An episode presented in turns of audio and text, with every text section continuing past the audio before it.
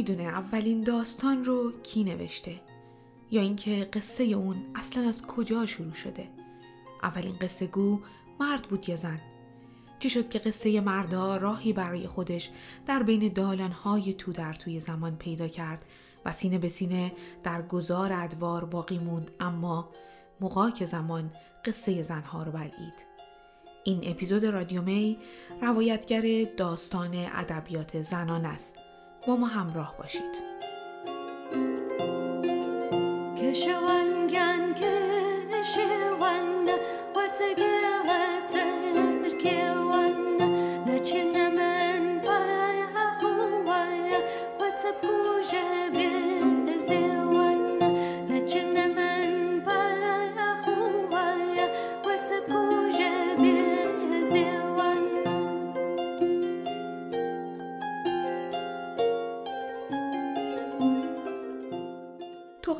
علیه فضای مردانه مسلط بر ادبیات زمانی شروع شد که زنها به این نتیجه رسیدند که در ادبیات نیاز به بازسازی هویت زنانه هست. چون زبان موجود در داستان نویسی اون دوره برساخته مردان بود و زنها همیشه به ناچار از الگوهایی که این ادبیات براشون خلق کرده بود تبعیت می‌کردند. زنان توی داستان مردها یا معشوقه های زیبای گوش به فرمان بودند یا موجودات بلحوثی سزاوار مرگ. اما روزی که زنان داستان نویس در گوشه و کنار جهان قلم به دست گرفتند تا داستان و روایت هایی از خودشون در دنیای زنان خلق کنند مجامع ادبی و فرهنگی اون دوره که اغلب در تسلط مردان هم بود با مطرح کردن ادعاهایی مثل اینکه این قصه ها از نظر محتوایی ضعیف و کمایند یا خیلی رومانتیک و عاشقانه و اصلا خالی از دستاوردهای روشنفکرانه زنان و داستانهاشون رو ترد می‌کردن. برای همین هم خیلی از نویسنده های زن با پوشش در نامی مردانه و یا انتشار بدون نام و نشان اثرشون پا به دنیای ادبیات گذاشتن. البته که از اواخر قرن 18 میلادی تا به امروز شرایط و فضای کاری برای داستان نویسان زن خیلی تغییر کرده. اما باید بدونیم شرایط تبعیض‌آمیز هنوز هم به قوت خودش باقیه و شاید امروز خودش رو بیشتر در برخورد ناشران با نویسندگان زن قیمت گذاری کتاب اونها و عوامل دیگه ای از این دست نشون میده. اما اگر بخوایم به روایت داستان نویسی زنان در ایران نگاهی کنیم باید برگردیم به دوران مبارزات مشروط خواهی.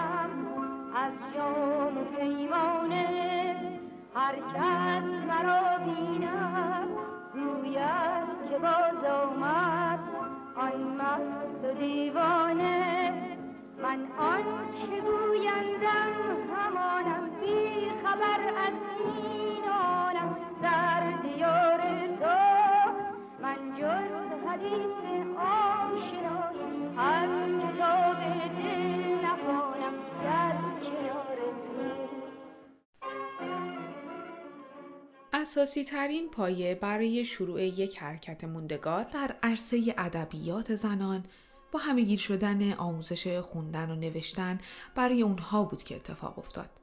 تا قبل از دهه 1280 جامعه به زنها این اجازه را نمی‌داد و اغلب خانواده هایی که به دخترانشون سواد میآموختند مورد سرزنش و تعنی دیگران در جامعه بودند. این امر ممنوع از این بابت بود که خیلی از مردم در اون دوران اعتقاد داشتند اگر زنان نوشتن بیاموزن نامه های عاشقانه می نویسن که این موجبات ننگ خانواده را فراهم می کرد. اما گسترش مدارس دخترانه انتشار نشریات زنانه و همچنین شکلگیری سازمانهایی برای زنان که اغلب مروج عقاید فمینیستی هم بود زنان رو به استقلال و کسب هویت یک قدم نزدیکتر کرد و همین هم باعث گسترش فعالیت های ادبی زنها شد. اما به رغم تمام این تلاش ها هنوز هم زنان خلق شده در داستان ها در بیشتر موارد موجوداتی قربانی و اسیر کلیشه های جامعه مرد سالار بودند و از طرف دیگه هم آثاری که به قلم خود زنان نویسنده خلق می شد هیچ اثر واضح و روشنی از زنان نویسی در اونها به چشم نمی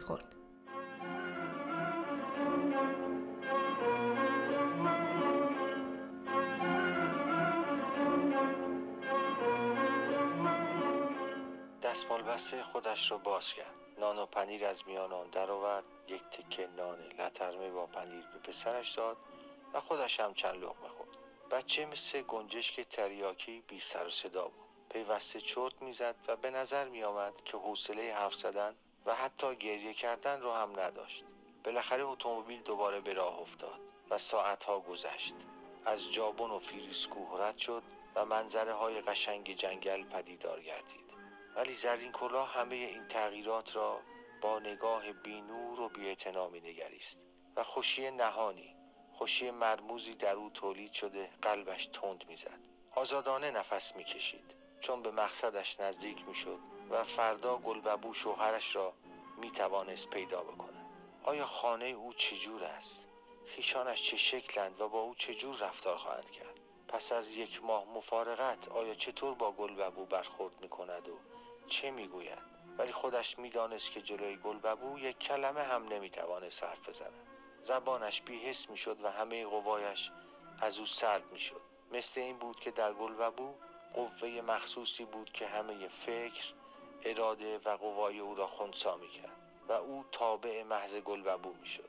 زرین کلاه می‌دانست که برعکس گلببو او را تهدید خواهد کرد و بعد هم شلاق همان شلاق کذایی که اولاخا را با آن می‌زد به جان او می‌کشید. اما زرین کلاه برای همین می‌رفت. همین شلاق را آرزو می‌کرد و شاید اصلا می‌رفت که از دست گلببو شلاق بخورد.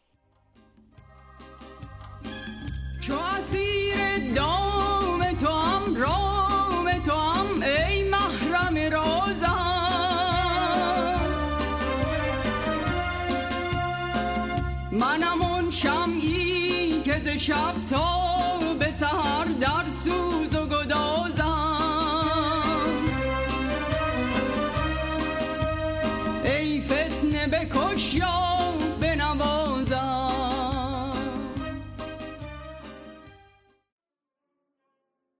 هیکل نتراشیده گلببو با پیراهن یخ باز پشت چشم باد کرده و خوابالود دم در پیدا شد.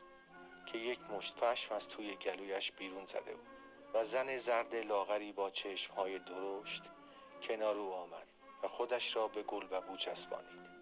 داغ شلاق به بازو و پیشانی او دیده می‌شد. میلرزید. بازوی گلببو را گرفته بود مثل اینکه میترسید شوهرش را از دست او بگیرند.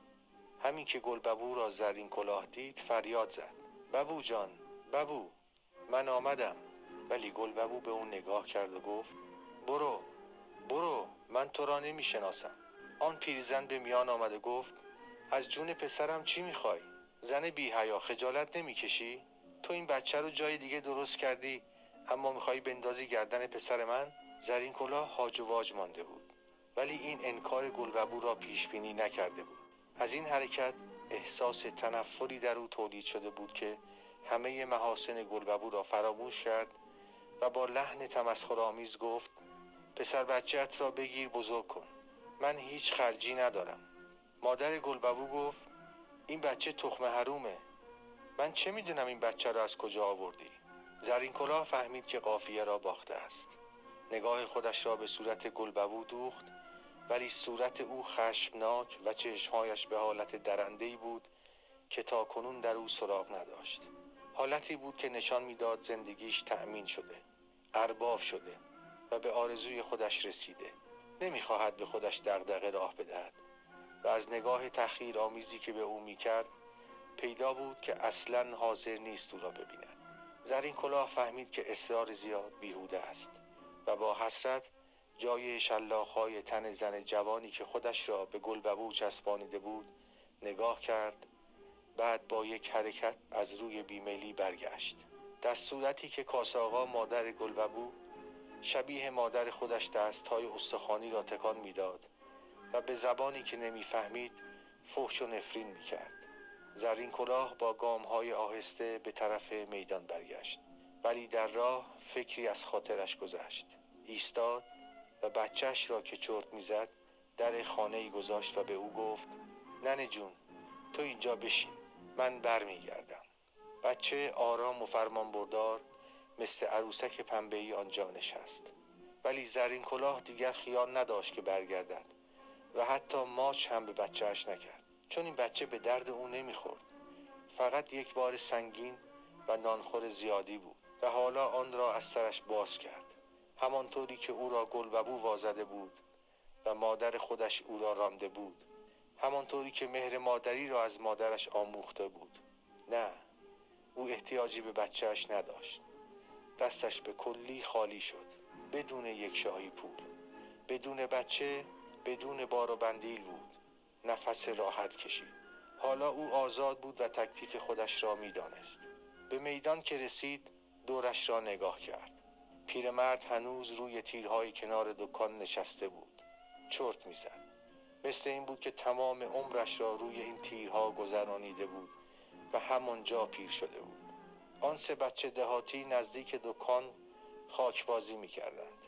همه با بیاعتنایی مشغول کار خودشان و گذرانیدن وقت بودند و خروس لاری بزرگی که او ندیده بود بارهایش را به هم زد و با صدای دورگه می‌خواند. کسی برنگشت به او نگاه بکند. مثل این بود که زندگی به پیش آمدهای او هیچ اهمیتی نمیگذاشت. آیا چه به سرش خواهد آمد؟ بی باعث و بانی هرچه زودتر می‌خواست فرار بکند که اقلا از دست بچه بگریزد. حالا همه بارهای مسئولیت از روی دوش او برداشته شده بود. هوا گرم و نمناک و دم کرده بود و حرم گرمی مثل های دهن آدم تبدار در هوا پیچیده بود. بی اراده بی نقشه با قدم های تند زرین کلاه از جلوی خانه ها و کوچه ها گذشت. همین که کنار کشزارها و سبزه ها رسید شاهراهی که جلوش بود در پیش گرفت. ولی در همین وقت مرد جوانی را دید شلاق به دست. قوی سرخ و سفید سوار الاغی بود و یک الاغ هم جلوی او میدوید و زنگوله ها به گردن آنها جینگ جینگ صدا می کرد همین که نزدیک او شد زرین کلاه به او گفت ای جوان سواب دارد. آن مرد الاغش را نگه داشت و گفت چی خواهی؟ من غریبم کسی را ندارم. مرا هم سوار کن. با دست الاغش را نگه داشت. پیاده شد و زرین کلاه را سوار کرد. خودش هم روی الاغ دیگر جست زد. ولی اصلا برنگشت به صورت اون نگاه بکند. بعد شلاق را دور سرش چرخانید به کپل الاغ زد. زنگوله ها جینگ جینگ صدا کردند و به راه افتادند. از کنار جوزار که میگذشتند آن جوان دست کرد یک ساق جوکند به دهانش گذاشت و به آهنگ مخصوصی که به گوش زرین کلاه آشنا آمد سود زد. این همان آهنگی بود که گلببو در موقع انگورچینی می‌خواند.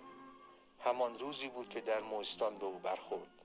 زرین کلاه تمام زندگیش جوانیش نفرین مادرش بعد آن شب محتاب که با گلببو به تهران می آمد نفرین مادر گلببو همه از جلوش گذشت. اگرچه تشنه و گرسنه بود. ولی ته دلش خوشحال شد. نمی‌دانست چرا سوار شد و به کجا می رود ولی با وجود همه اینها با خودش فکر کرد. شاید این جوان هم عادت به شلاق زدن داشته باشد و تنش بوی الاغ و سرطویله بدهد.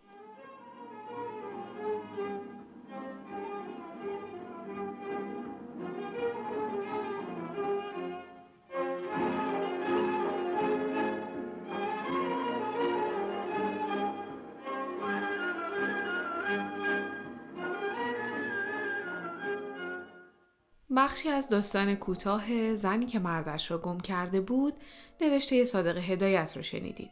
شخصیت زن خلق شده در این داستان اگرچه همچون اغلب زنهایی به تصویر کشیده شده به قلم نویسندگان مرد در اون زمان مغلوب و در بند مردان ترسیم شده اما این نکته هم باید در نظر داشته باشیم که صادق هدایت برخلاف دیگر نویسندگان هم عصر خودش همیشه نگاهی اعتراضی به جایگاه زنان در جامعه داشته اما اجازه بدید که برگردیم به تاریخ ادبیات داستانی زنان ایرانی.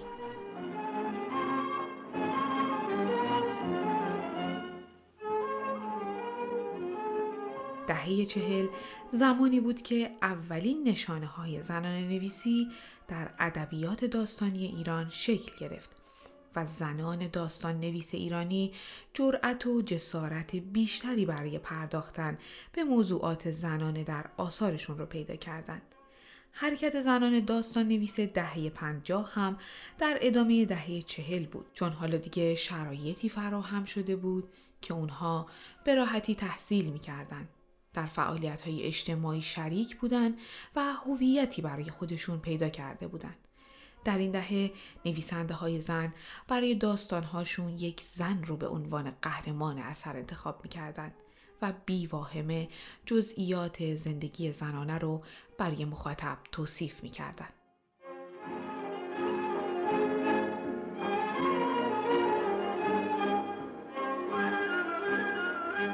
دهه شهست به خاطر وقوع انقلاب در ایران و بعد از اون هم جنگ هشت ساله با عراق شرایط ویژه‌ای رو پدید آورد و بستری شد برای ورود نویسندگان زن دهه هفتاد.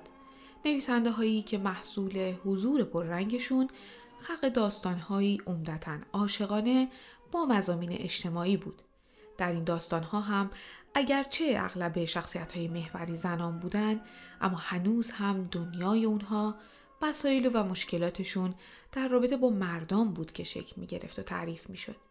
دهه هشتاد اما زمانی بود که شخصیت های مستقل برای زنان داستان در فرم های داستانی که البته هنوز کامل نبودند شکل گرفت. نویسنده های زن این دوره با آزمودن فرم ها و مزامین نو موجبات رشد کیفی داستان نویسی زنان رو فراهم کردند.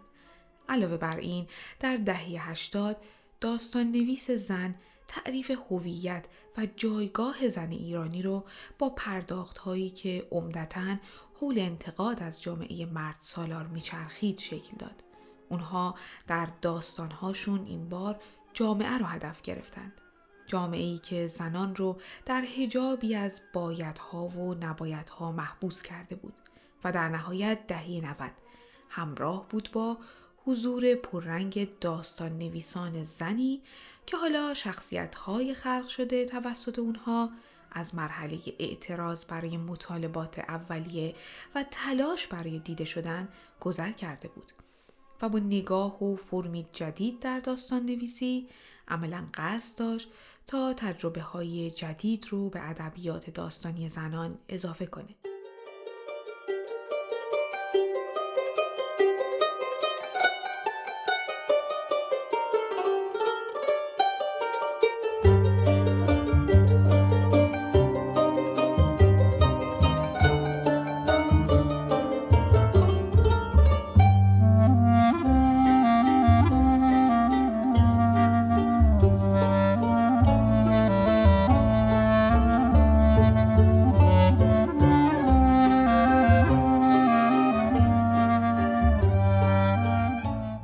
مثل یه ستون مهم از هستی آدمی یک پایه اصلی در ساختار ادبیات داستانی هم محسوب میشه و دلیل اهمیتش به عنوان یکی از عناصر هنری داستان نه تنها اینه که حوادث در بستر اون جریان دارن و یا اینکه شخصیت ها و باقی عناصر داستان رو در بر می‌گیره بلکه بیشتر به دلیل رابطه ایه که هر نویسنده با مکان یا بهتر بگیم جغرافیایی داره که در بستر اون داستانش رو خلق می‌کنه و این مکان در بخشی از ادبیات داستانی جهان روایتگر یک تاریخ شخصی میشه تاریخ شخصی نویسنده در تبعید که بعد از بیرون رانده شدن از وطن همیشه و در تلاشی مداوم برای پر کردن شکاف بین خودش و زادگاهش قلم می‌زنه. زادگاهی که با وجود اینکه حالا تنهای مفهوم ذهنی شده و دیگه در دسترس نیست اما هر چیزی در جهان واقعی به چیزی در اون جهان قایب نسبت داده میشه. جهانی که اون رو حالا فقط میشه از فاصله دور دید.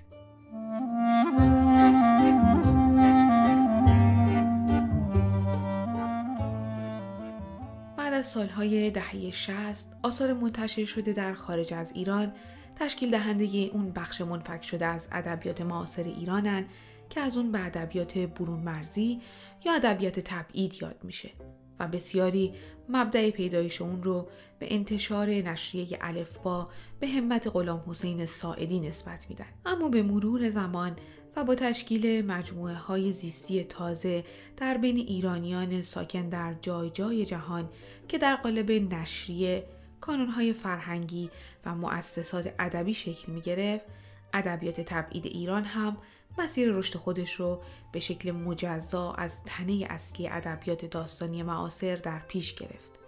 اما اینکه رهاورد این ادبیات چی بود و یا اصلا تونست باستاب درست و روشنی از زندگی و جهان چند سویه در تبعید رو منعکس کنه در بین منتقدان هنوز هم جای بحث داره. بعضی معتقدن که این بخش از ادبیات معاصر علا رقم ناهمگونی اما مسیرش رو به رشده. و مسلما گروه دیگه هم در مقابل مخالف این جریانند. اما در این بین هستند افرادی هم که به اعتقاد اونها ادبیات تبعید برای کلیت ادبیات درون مرزی معاصر ایران نقشی مکمل داره و اونچه که در ادبیات درون مرزی به دلیل سانسور اصم مونده در مجموعه های نگاشته شده در خارج از مرزهای ایران با زبانی گویاتر بیان شده.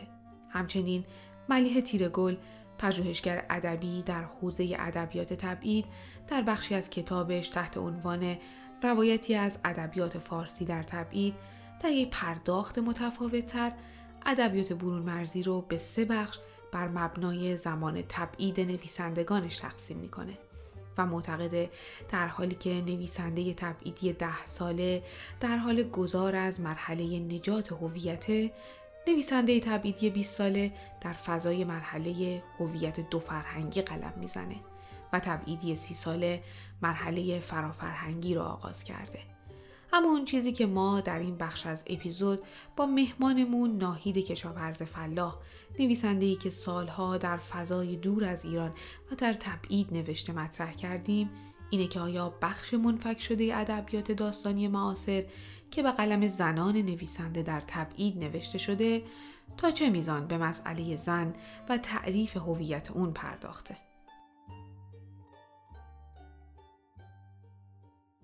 در مورد تحولات ادبیات زنان در سالهای گذشته در سالهای اخیر با وجودی که من دنبال می‌کردم همیشه ادبیات زنان رو در ایران ولی از اونجایی که خودم بیش از سی ساله در ایران زندگی نمی کنم به خودم اجازه نمیدم در مورد اون ادبیات صحبت بکنم.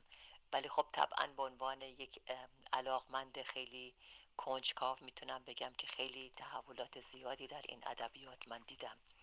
چیزی که شاید بیشتر می‌تونم بهش اشاره بکنم مسئله ادبیات زنان در مهاجرت و تبعید هست که با گذشت سالهای خیلی زیاد به عنوان بخشی از تاریخ اجتماعی ایران تاریخ سیاسی اجتماعی ایران قابل توجه و در سالهای گذشته رشد خیلی زیادی کرده تحولات خیلی زیادی در خودش داشته و از سنگلاخ های زیادی هم گذشته و به نظر من خیلی سیغل خورده و خیلی تغییر کرده.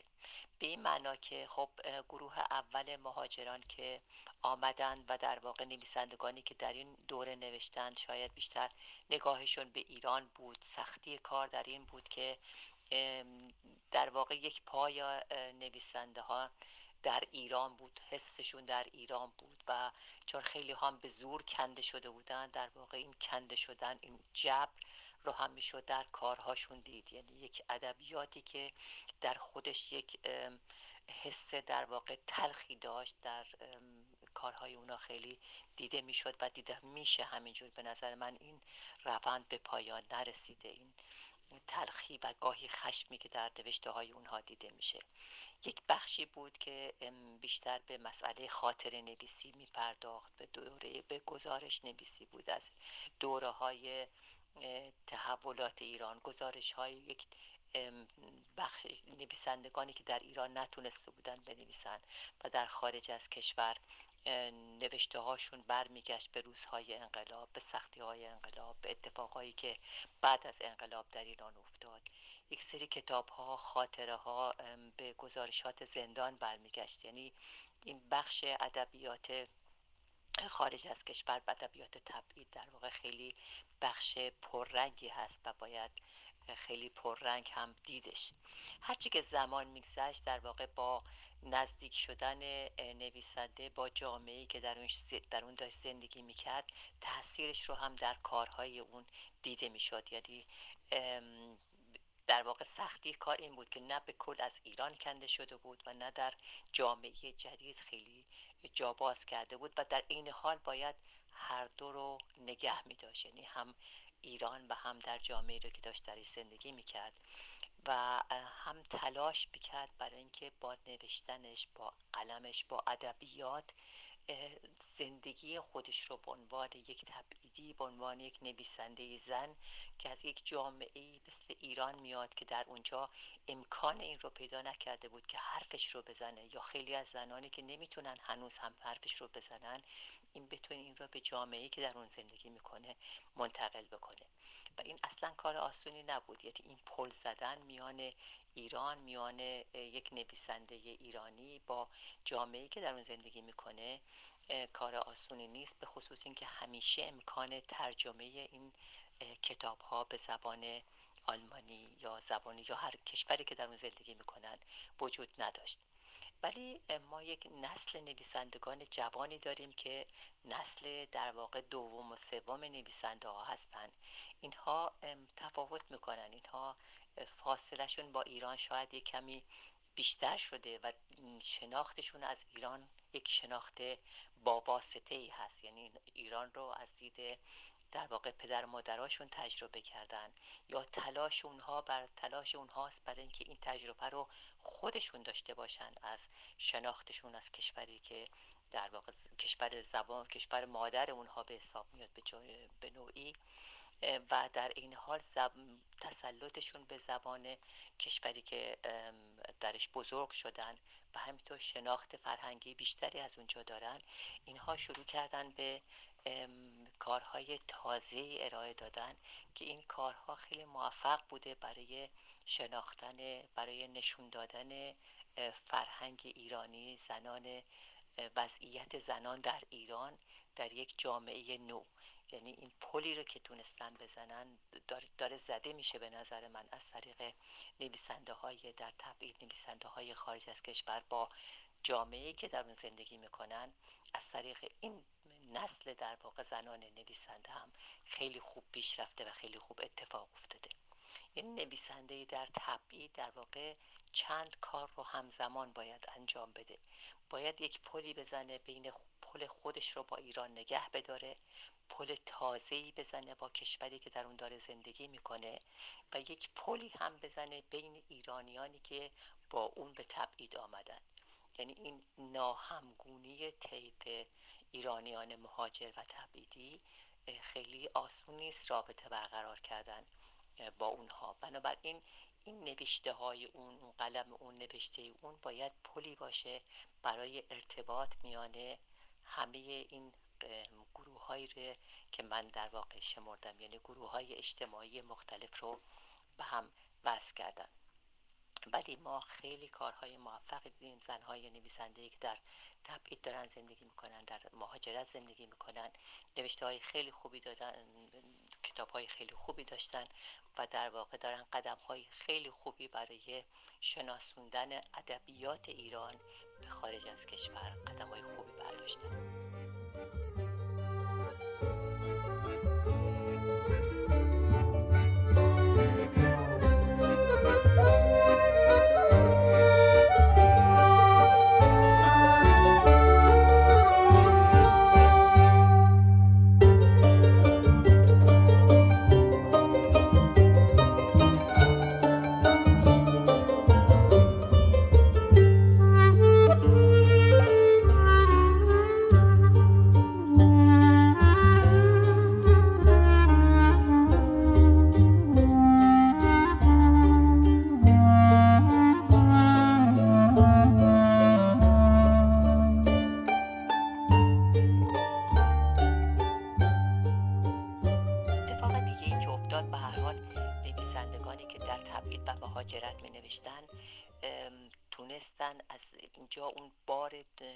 سانسور روی دوششون نبود و در نتیجه یک بار تعهد و مسئولیتی روی دو بر عهده گرفتن که حالا که امکان دارن بنویسن می‌تونن زبان کسانی باشن که تا به حال نتونستن حرف بزنن یا حرفشون هنوز هم گفته نمیشه بتونن زبان اونها باشن.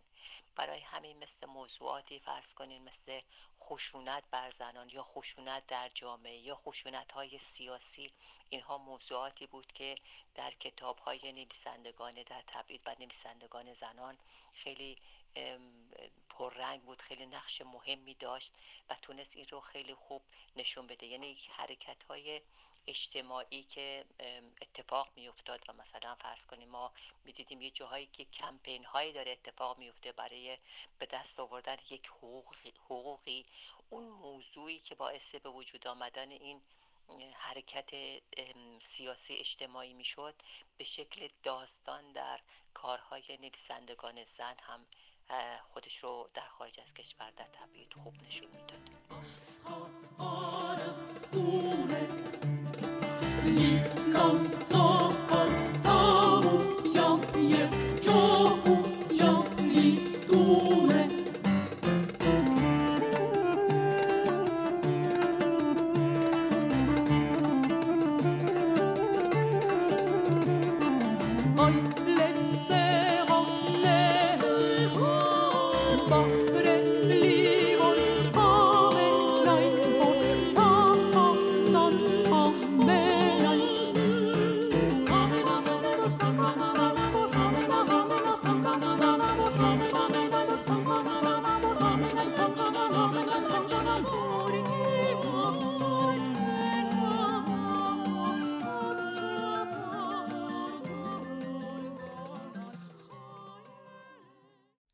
جذابیت آثار زنان در این باشه که دنیای اونها ناشناخته تر از دنیای مردانه و این حتما به دلیل شرایط اجتماعی که زنها در گذار از دوره های تاریخی از سر گذروندن.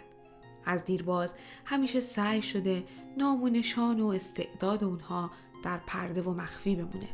برای همین هم نوشتار زنان چه در قالب داستان، چه سفرنامه و چه شعر هم برای خود اونها منظری تجربه نشده است و هم زاویه دیدشون برای مردان تازگی داره. خیلی از پژوهشگران حوزه ادبیات اعتقاد دارند که زنان اغلب در گیر و دار نوشتن در اصل به دنبال کشف هویت و ذات خودشون بودند همین هم عامل نگرشی تازه شده که با تاکید بر نقش اجتماعی و درونیات زنانه تصویری متفاوت با اونچه که مردان از زنان ترسیم کردن به وجود آورده و این نوشتن زنان از زنان تونسته پایه های شکلگیری زبانی زنانه و مستقل از جهان بینی و زبان مردانه رو شکل بده. یعنی چیزی که بسیاری بر اساس اون ادعای شکلگیری ادبیات زنانه رو مطرح کردن. مسئله که هنوز هم در بین نویسنده ها و منتقدان مخالفین و موافقین خودش رو داره.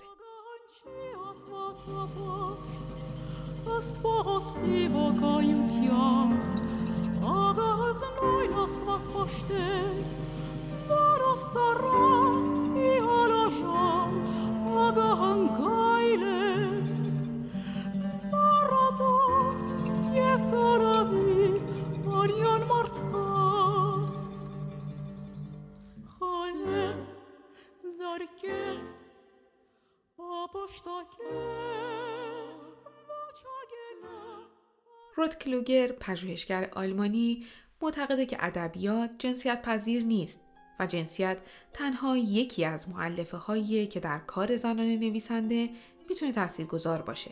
کلوگر در کتاب آنچه زنان می نویسن تلاش کرده تا نشون بده شیوه، سبک، موضوعات و شخصیت های داستان های زنان اونقدر متفاوت و گوناگونن که نمیشه ادعا کرد چیزی تحت عنوان ادبیات زنانه وجود داره. اما در مقابل هم گروهی هستند که با اعتقاد به نوشتار و ادبیات زنانه اون رو یکی از محوری ترین موضوعات و اهداف فمینیسم می‌دونن که تا قبل از به وجود اومدنش زنان عملا در ادبیات چهره ای نداشتن و همیشه از دریچه نگاه مردان به خودشون نگاه کرده بودند و با تعریفی که مردان از اونها ارائه می‌کردن خودشون رو میشناختن. تا اینکه نوشتار زنانه و زبان مستقل حاصل از اون به زنها این اجازه رو داد تا به بیان تمایلات و نیازهای مختص به خودشون بپردازند نیازهایی که عموما در اکثر جوامع خط قرمز به حساب میاد. چرا که در جهان مرد سالار بیان زنانگی خلاف معیارهای موجود در فضای ادبی و فرهنگی جامعه تعریف شده. در نتیجه جامعه همیشه اون رو سزاوار تیغ سانسور دونسته.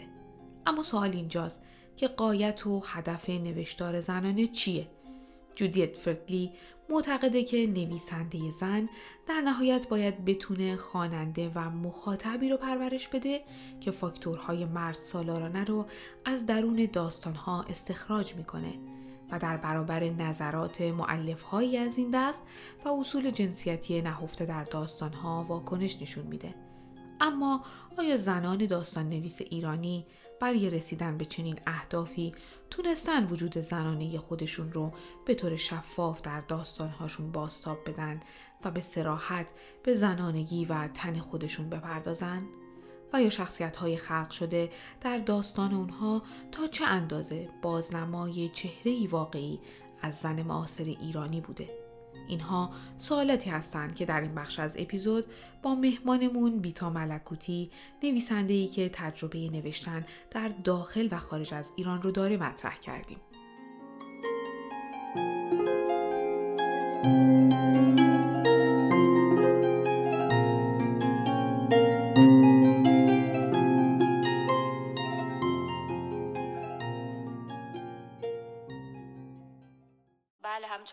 گفتید در این سی سال و 20 سال اخیر زندگی زنان ایرانی دستخوش تحولات زیادی بوده. حداقل این تحولات خیلی به چشم میاد و نمود بیرونیش خیلی بیشتره. اگرچه که من فکر می‌کنم این تغییرات برمیگرده اولین قدمش برمیگرده به طاهره قررت العین اولین کسی که برخلاف عرف و شرع و قوانین جامعه زندگی و حرکت کرد و برای اولین بار از اندرونی به بیرون آمد. و بعدش هم خب با شروع حکومت پهلوی ها این حرکت فراگیر شد. تعداد زنهایی که بیرون اومدن هر روز بیشتر شد. یک شکوفایی حضور زنان در عرصه‌های مختلف رو شاهد بودیم چه از جنبه های سیاسی اجتماعی و اقتصادی و چه از جنبه های هنری و فرهنگی. به نظر من اولین نویسنده جسور زن ایرانی رو من سیمین دانشور می‌دونم در رمان سوبشون و در خلق شخصیت زن این رمان زری در قوی بودن این شخصیت در داشتن صدا صدای شخصی و همینطور در توصیف صحنه‌ای از هماغوشی که فکر می‌کنم بسیار شجاعانه و تاب و شکنان است. خب در عرصه شعر هم که فروغ داشتیم. که در اون سال همه مرزها رو با شعراش میشکونه و باید بگم که حتی از زنانی که امروز زیست می‌کنن هم اون در اون زمان جلوتر بوده. ما حرکت های خیلی قابل تحسینی در میان هنرمندان زن ایرانی تا قبل از انقلاب می‌بینیم مخصوصا در عرصه هنرهای تجسمی. اما مشخصا در مورد ادبیات ادبیات داستانی و رمان می‌تونم بگم که بعد از انقلاب و مخصوصا در این 20 سال اخیر این موج حرکت زنان نویسنده سرعت بیشتری پیدا کرده. اولا تعدادشون خیلی بیشتر شده. تنوع در نوع نگارش و سبک ها بیشتر شده. تلاش برای پیدا کردن صدای شخصی خودشون پیدا کردن سبک و امضای خودشون بیشتر شده. اگرچه که حالا باز شخصا معتقدم که زنان نویسنده چه در محتوا و چه در تجربه فرم های جدید و کلا در تجربه کردن در ساختار روایت و داستان همیشه از مردان نویسنده ایرانی محافظ کارتر بودند. تنوع و گوناگونی سبک نوشتاریشون در اونها کمتر بوده. خب برای اینکه این حرفم رو شاید یه مقدار واضحتر و روشنتر بکنم یه مثال هایی می‌زنم ببینید مثلا خانم گلی ترقی در داستان های کوتاه خودشون چه در نصرشون چه در کلیتی داستان هایی که می نوشتن صاحب یک صدای شخصی و یک سبک شخصی شدن. یا مثلا زویا پیرزاد در شخصیت پردازی و فضا سازی یک صدای جدیدی به ادبیات امروز ایران اضافه کردش. خانم شهرنوش پارسیپور با انتخاب مزامینی که تابو محسوب می شدن یک حرکت نو با خودش آورده در ادبیات امروز ایران. یا خانم مانیرو روانیپور با تجربه گویش های محلی و بومی جنوب خودش رو به عنوان نویسنده صاحب سبک تثبیت کرده یا غزاله علیزاده تجربه و تجربه نابش در نوشتن رمان های رمان تاریخی و شاعرانه با رمان دو جلدی خانه ادریسی ها اینها حالا مثال هایی که من به ذهنم رسید و اینا خیلی شاخص هستند در ادبیات ما. اما خیلی از نویسندگان جوانتر ما که بعد از اینها آمدند از هر کدوم از اینا به نوعی تقلید کردن حالا یکی ممکن از خانم گلی ترقی یکی از زویا پیرزاد یکی از غزاله علیزاده. شما کمتر می‌بینین که زنهای نویسنده ما دست به تجربه های نو بزنن. مثلا به فضاهای سورالیسی نزدیک بشن در سبک جریان سیال ذهن بنویسن به سبک رمان نو بنویسن اصلا ضد رمان بنویسن. شما این تجربیات رو خیلی یا نمی‌بینید یا خیلی خیلی نادر هست به ندرت این اتفاق در نویسندگان زنان ما افتاده. بیشتر کارهایی که شما می‌خونید در یک فضای شهری هست از یک طبقه متوسط صحبت میشه. کمتر کاری رو می‌بینید که مثلا سراغ فضاهای مثلا جنگی رفته باشه. حالا اخیرا البته من کتاب حرس نوشته خانم نسیم مرعشی رو دارم الان می‌خونم و ایشون مثلا در این کار لحجه بومی انتخاب کردن که خب انتخاب جسورانه بومی جنوب.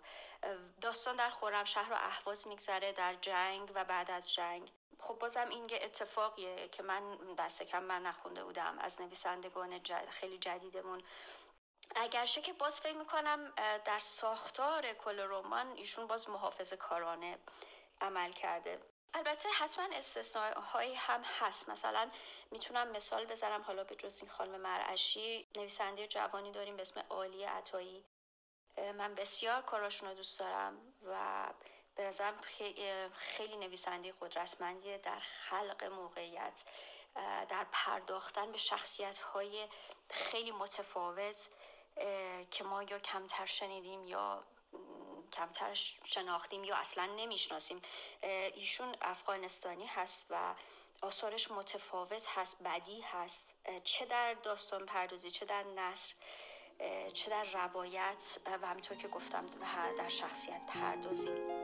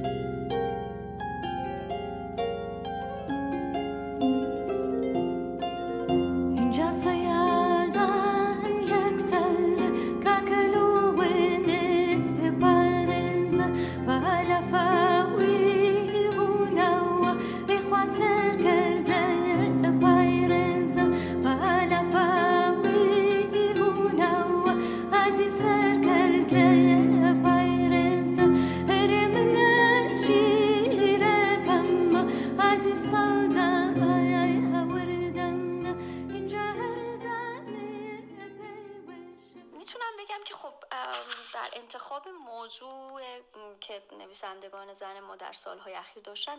تا یه حدی تحولات زندگی زن ایرانی رو میشه در آثارشون دید. خب مثلا شخصیت ها الان زنانی هستند خیلیشون که شاغلن ناناور خانواده هستند زنانی هستند که انتخاب می‌کنند تصمیم گیرنده زندگی خودشون هستند صدا دارند و این صدا در آثار نویسندگان زن ما قابل تشخیص هست. ولی بازم اون محافظ کاری رو من می‌بینم. مثلا اینکه خب کمتر به سراغ موضوعات سیاسی میرن. یا اگر برن خیلی محافظ کارانه است. یا مثلا کمتر به سراغ تابوها میرن. مثلا خودکشی مثلا سخت جنین روسپیگری. حالا شاید یه دلیل مهمش حضور سانسور در ایران هست ارشاد هست قلقه همه کارها هست. خدا نکنه به روی اسمی هم حساس بشن. به حال ممکنه که نذارن که اصلا اون آدم دیگه اون نویسنده کاری منتشر بکنه نمونه هاش رو داشتیم. اما یک بخشیش هم حتما نوعی خودسانسوری هست. شما وقتی با یک سری تابه و خط قرمز ها بزرگ میشید براتون سخت شکستن اونها. خودم رو مثال می‌زنم. من تا زمانی که در ایران می نوشتم خب خط قرمزها رو میشناختم و تمام سعیم هم بر این بود که اونا رو رایت کنم. اما بعد از که از ایران مهاجرت کردم و قرار هم نبود کاری که شروع کردم دست گرفته بودم رمانم در ایران منتشر شه. بازم دیدم دچار خودسانسوری عمیقی هستم. زمان نوشتن رمانم مای نمیز لیلا گاهی روزها فکر می‌کردم که آیا کلمه ای رو بنویسم یا نه. یک شرم ذاتی و ناخداگاهانه مانع می‌شد که خیلی خیلی چیزا رو بنویسم. خیلی کلمات مثلا پستان. یک چلنجی بود که بتونم بنویسم اون چیزی که می‌خوام و اون چیزی که باید. اما در کل خب من امیدوارم یعنی آدمی هستم که فکر می‌کنم اتفاقات خوب و فرخنده افتاده در میون نویسندگان نسل جوان زن امروز ایران و اتفاقات مهمتری هم حتما در پیشه. دوست دارم اشاره کنم به نویسندگان نسل دوم و سوم ایرانی خارج از کشور. کسانی که به فارسی نمی نویسن اما در مورد ایران می نویسن و از نظر من همچنان اونها بخشی از داستان نویسی معاصر ایران محسوب میشن. شما می‌تونید در آثار اونا خیلی از موضوعات ممنوعه رو ببینید اعتراض رو ببینید. داشتن صدای شخصی رو ببینید. همچنین نویسندگانی که حالا یا تبعیدی هستن یا مهاجرت کردن. دلم می‌خواد از خانم محشید امیر شاهی نام ببرم که ایشون خب از قبل از انقلاب هم می نوشتن اما در تبعید یک رومانی نوشتن به اسم مادران و دختران که اثر درخشانیه و این اثر حتما مثل همچون یک سند تاریخی باقی میمونه. این که میگم سند تاریخی چون من خودم وقتی مهاجرت کردم دنیای ذهنی من و در حقیقت نگاه من اصلا به دنیای نوشتن و ادبیات متحول شد. چون من خیلی آدم فرمالیستی بودم و خیلی برام فرم مهم بود و همش در حال تجربه فرم های جدیدی بودم. بعد از اینکه مهاجرت کردم احساس کردم که خب حالا همونقدر که فرم مهمه اون چیزی هم که می‌خوای بگی و داستانی که روایت تو خیلی مهمه که حالا به روایت هایی بپردازی که نویسندگان داخل ایران نمی‌تونن به اونها بپردازن به خاطر وجود سانسور. به خاطر اینکه شاید جلوی کارشون گرفته بشه به خاطر اینکه شاید دیگه نتونن تو ایران کتاب در بیارن و اونها, اونها رو هم می‌فهمم. ولی من که دیگه الان از قید سانسور و ارشاد و اینا رها شدم فکر کردم که حالا من باید اون داستانهای ممنوعه که در وطنم ممنوع هستن اونها رو بنویسم. این تعهد و شخصا برای خودم قائل هستم که حالا داستانهایی رو بگم که در ایران نمی‌تونستم بگم.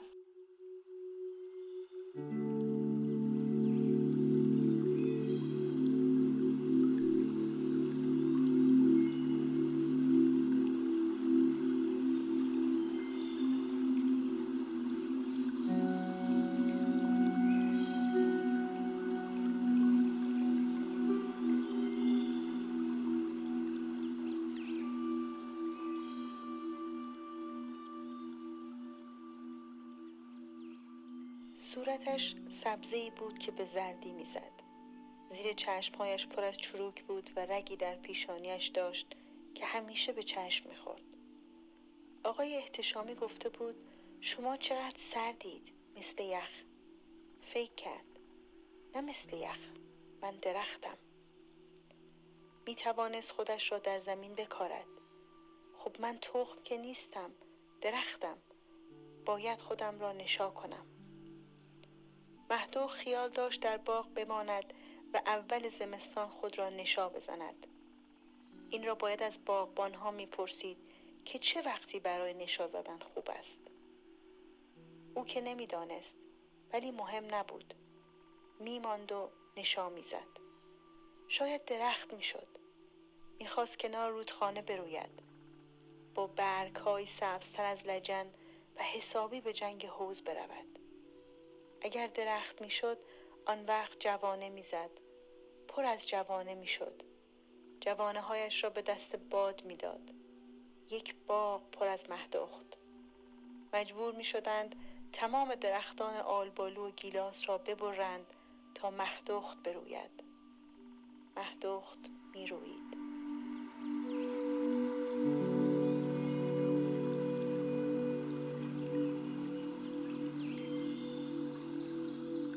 بخشی از داستان زنان بدون مردان نوشته شهرنوش پارسیپور رو شنیدید.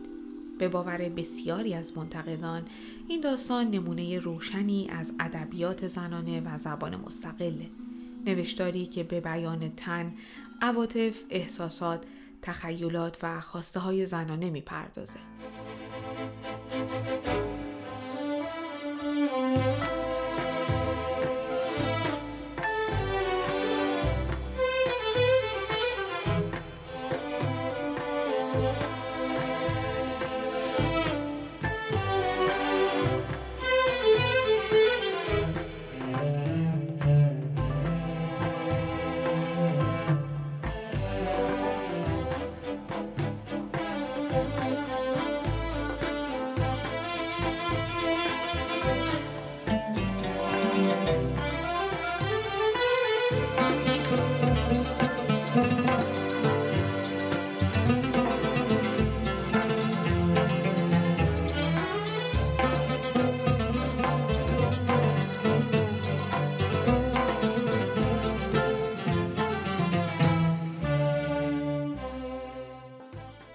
نویسندگی یا بهتر بگم توانایی در توصیف جهان و واقعیاتش به واسطه توالی کلمات در قالب داستان و روایت نوعی از استعدادهای ذاتی آدمی محسوب میشه.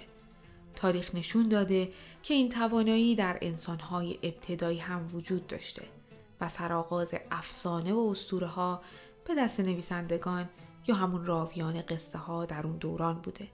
البته علاوه بر استعداد در به تصویر کشیدن فضا هر نویسنده نیاز به نوعی از خلاقیت هم داره که به واسطه اون می‌تونه در فرمهای نو داستانهاش رو بنویسه یا در خلق شخصیتهای داستانش از اون استفاده کنه. اما جدای از تمام اینها من می‌خوام به شما بگم عامل سومی هم وجود داره که نقش اون در موفقیت یه نویسنده اگر بیشتر از دو عامل اول نباشه کمتر هم نیست. و شاید در اصل اون چیزی که باعث میشه سطرهای خلق شده به دست یک نویسنده از میان خطوط کاغذ بیرون بیان و در جهان واقعیت به گوش مستمع و مخاطبان نوشتارها برسن چیزی نباشه جز عامل بخت و اقبال. البته من هم به عنوان نویسنده از اذعان به این واقعیت کمی متاسفم. و شاید شما هم خیلی با آن موافق نباشید. اما اجازه بدید تا قصه ای رو براتون روایت کنم. این داستان مربوط به ماجرای زندگی چند زن با عالی ترین درجات از استعداد و خلاقیت در نویسندگیه که در قیاب عامل سوم یعنی همون بخت و اقبال داستانها و سطرهایی که نوشتن در زمان حیاتشون هرگز نتونست راهی به جهان بیرون پیدا کنه. پس با تاکید بر این جمله معروف که هر قصه از جایی شروع میشه آغاز روایت زنان داستان نویس گمنام رو با روایت زینب شروع می کنم.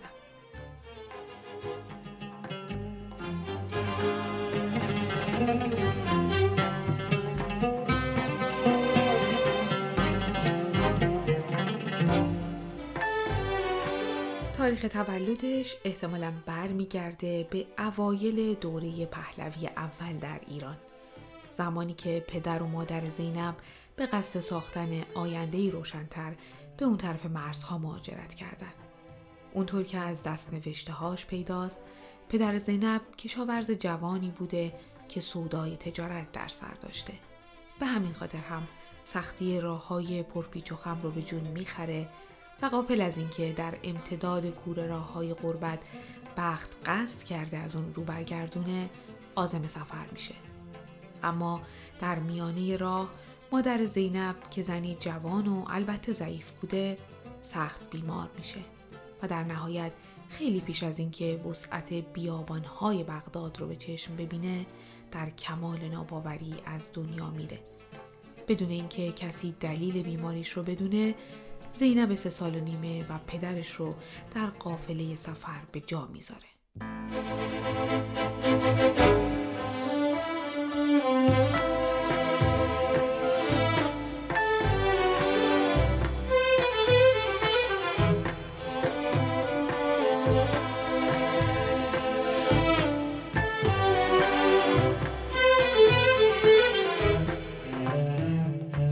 کودکی زینب در خونه ارباب پدرش که یکی از تجار متمول بازار بغداد بوده و پدر نزد اون مشق تجارت می‌کرده میگذره.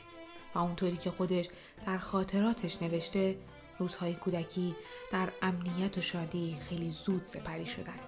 و اون در کنار دیگر کودکان امارت به لطف خانوم خونه خوندن و نوشتن یاد می‌گیره.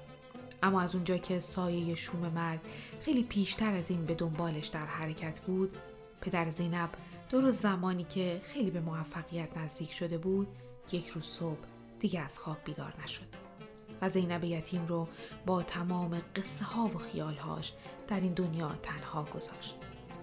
و اون به ناچار با مقدار پولی که از پدر به ارث می‌بره خونه ارباب رو در معیت یکی از دوستان پدرش به مقصد ایران ترک می‌کنه و همراه کاروانی از بغداد به سمت وطنی میاد که نه کسی رو در اونجا می‌شناسه و نه اصلا هیچ خاطره ای از اون داره. در نهایت مدتی بعد زینب دوازده ساله به اجبار سرنوشت با مردی از کسبی بازار ازدواج می‌کنه و تا واپسین روز عمرش در شهر کوچیک محل سکونتش میمونه. اما داستان زینب همینجا تموم نمیشه. از اون دفترچه بزرگی از دست نوشته هاش به یادگار میمونه که شبی از شبا و خیلی اتفاقی از طریق یکی از نوه هاش به دست ما رسید. دفترچه قدیمی و رنگ رو باخته که زنی مسیر سرنوشت خودش رو به زبان عربی در اون قلم زده بود و این ابتدای مسیر جستجوهای ما به دنبال اثری از زنان داستان نویس گمنام شد.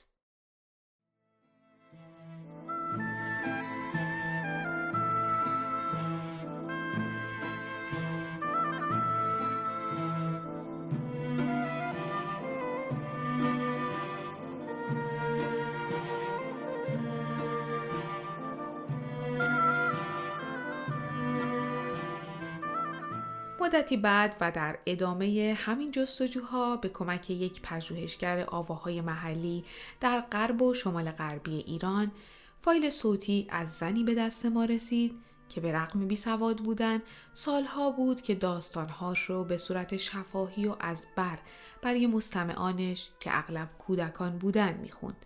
خدیجه پیرزن خوش صدایی بود که خودش فرزندی نداشت و بعد از مرگ همسرش روستا به روستا میگشت و با قصه گفتن برای بچه ها گذران زندگی می‌کرد.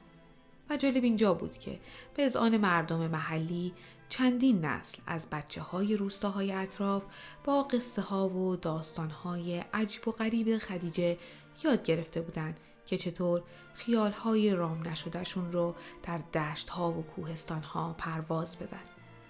دوست پژوهشگر ما بعد از شنیدن داستان شهر هندوانه ای اونقدر به وجد اومده که تصمیم می‌گیره چند تا از اون قصه ها رو با صدای خود خدیجه ضبط کنه. فضای این داستان ها به قدری اعجاب آور و خیال انگیزن که حتی شنونده بزرگسال رو هم به تخیل وامی داره. البته که داستان به همینجا ختم نمیشه و در طول این مسیر تعداد دیگه ای از دست نوشته و کتابچه از زنان مختلفی با درجات متفاوت از سواد و البته ذوق و قریحه نویسندگی به دست ما رسید. روایت هایی که بعضی از اونها بینام و نشانن و اصلا از داستان زندگی نویسندهشون اطلاع موثقی در دست نیست و بعضی دیگه هم جز یک نام در پایان اثر چیز دیگه ای از نویسنده و احوالاتش باقی نمونده. اما بذارید برگردیم به ابتدای روایت زنان داستان نویس گمنام. درست جایی که من از عاملی به اسم بخت و اقبال براتون حرف زدم. حالا من می‌خوام اینجا این نکته رو اضافه کنم که اگر شما فکر می‌کنید نویسنده خوبی هستید و شرط اول که همون استعداد ذاتی در نویسندگیه کمی پیش از تولد به واسطه توالی ژنوم ها در ژنتیکتون به ودیعه گذاشته شده لطفا چشمتون رو روی عامل بخت و اقبال ببندید و درست مثل زینب، خدیجه، ماه سیما و هزاران زن دیگه که در خلوت خودشون در پستوها و مطبخها قلم زدن و داستان خلق کردن به نوشتن ادامه بدید. شاید روزی همونطور که بخت سراغ داستانهای اونها اومد از دری که هرگز به خیال شما هم نمیاد بخت وارد بشه و داستانهای شما رو با خودش ببره و به گوش آدمهای دور و نزدیک دنیا برسونه حتی اگر اون روز روزی باشه که دیگه شما در این جهان نباشید اما داستانهاتون همچنان هستند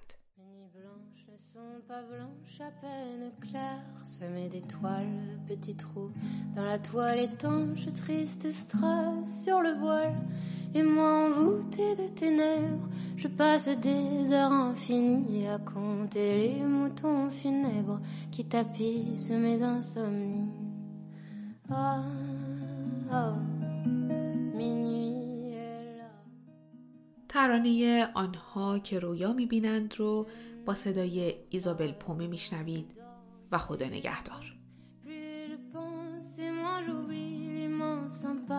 L'espace immense qui s'étend au fond de mon lit, c'est inouï tous ces silences qu'il est cosmique cet ennui. Dois-je recourir à la science, anesthésie et l'insomnie? Ah, minuit.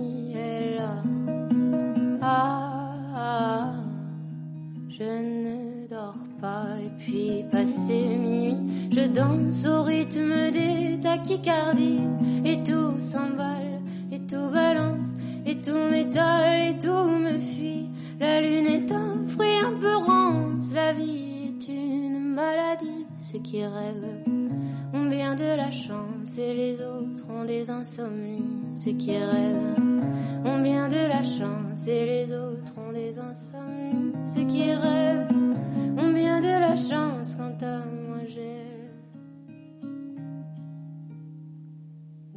insomnie. Ah.